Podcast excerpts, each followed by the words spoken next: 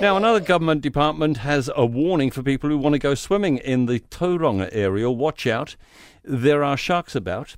Great whites, apparently, the reports have increased since May 2020, and some recent photos have picked up half a dozen individuals, all this since the tragic attack in Bowentown, which uh, left the 19 year old dead. You'll remember about that last January. So, should we be in the water this summer?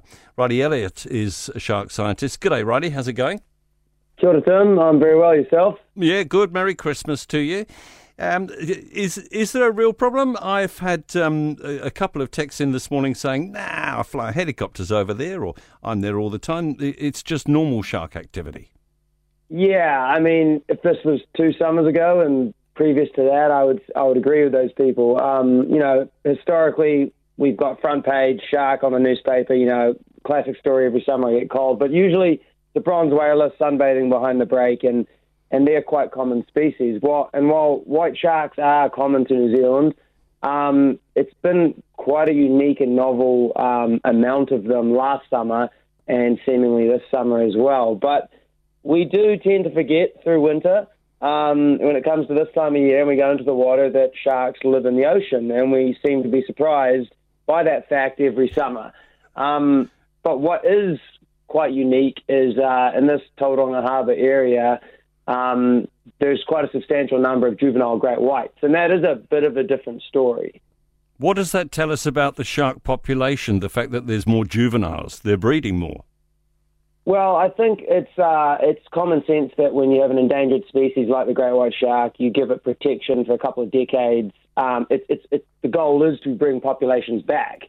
Uh, we've protected their food sources, and also we've started to protect our environments better. Tauranga Harbour is an immaculate condition. The fishing's never been better in there, and and this is where sharks have, you know, for 500 million years, probably used as nursery grounds. So, just because we kind of killed them off over over decades of Jaws-inspired shark harvesting, um, now they're kind of coming back. They remember where they used as nursery grounds, and it just so happens it's also a, a summer holiday hotspot. So, what I pursue is as a, as a waterman, as a surfer, as a swimmer, as someone who lives just up the coast in Tairua, um, is is understanding sharks so we can coexist with them and learning where they're living, where they're moving, what they're doing, and how we overlap with that through recreation um, to avoid adverse interactions, which are albeit very rare. You were after a permit, weren't you, to do more research on sharks so that maybe we wouldn't uh, freak out every time we see a couple in the harbour?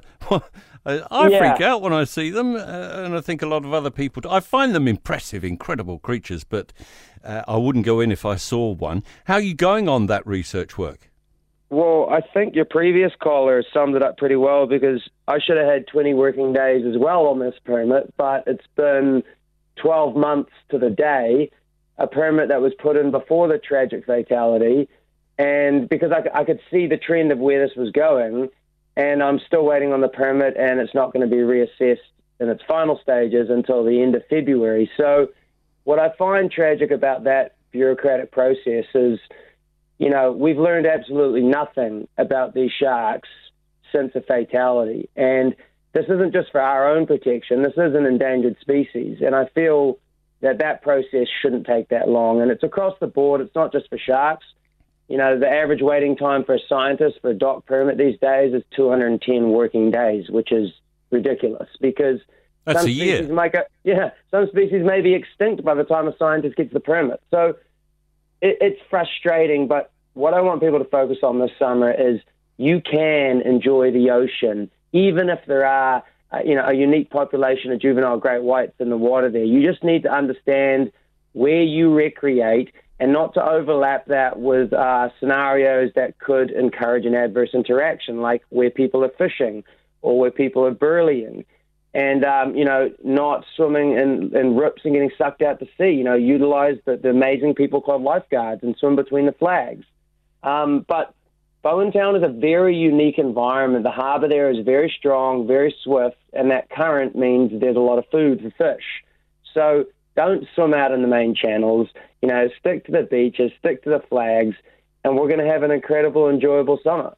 I'm looking forward to it. Thanks so much, Riley. And don't forget that the uh, ocean is actually their home. and we're kind of making ourselves guests in their home. Riley Elliott, shark researcher.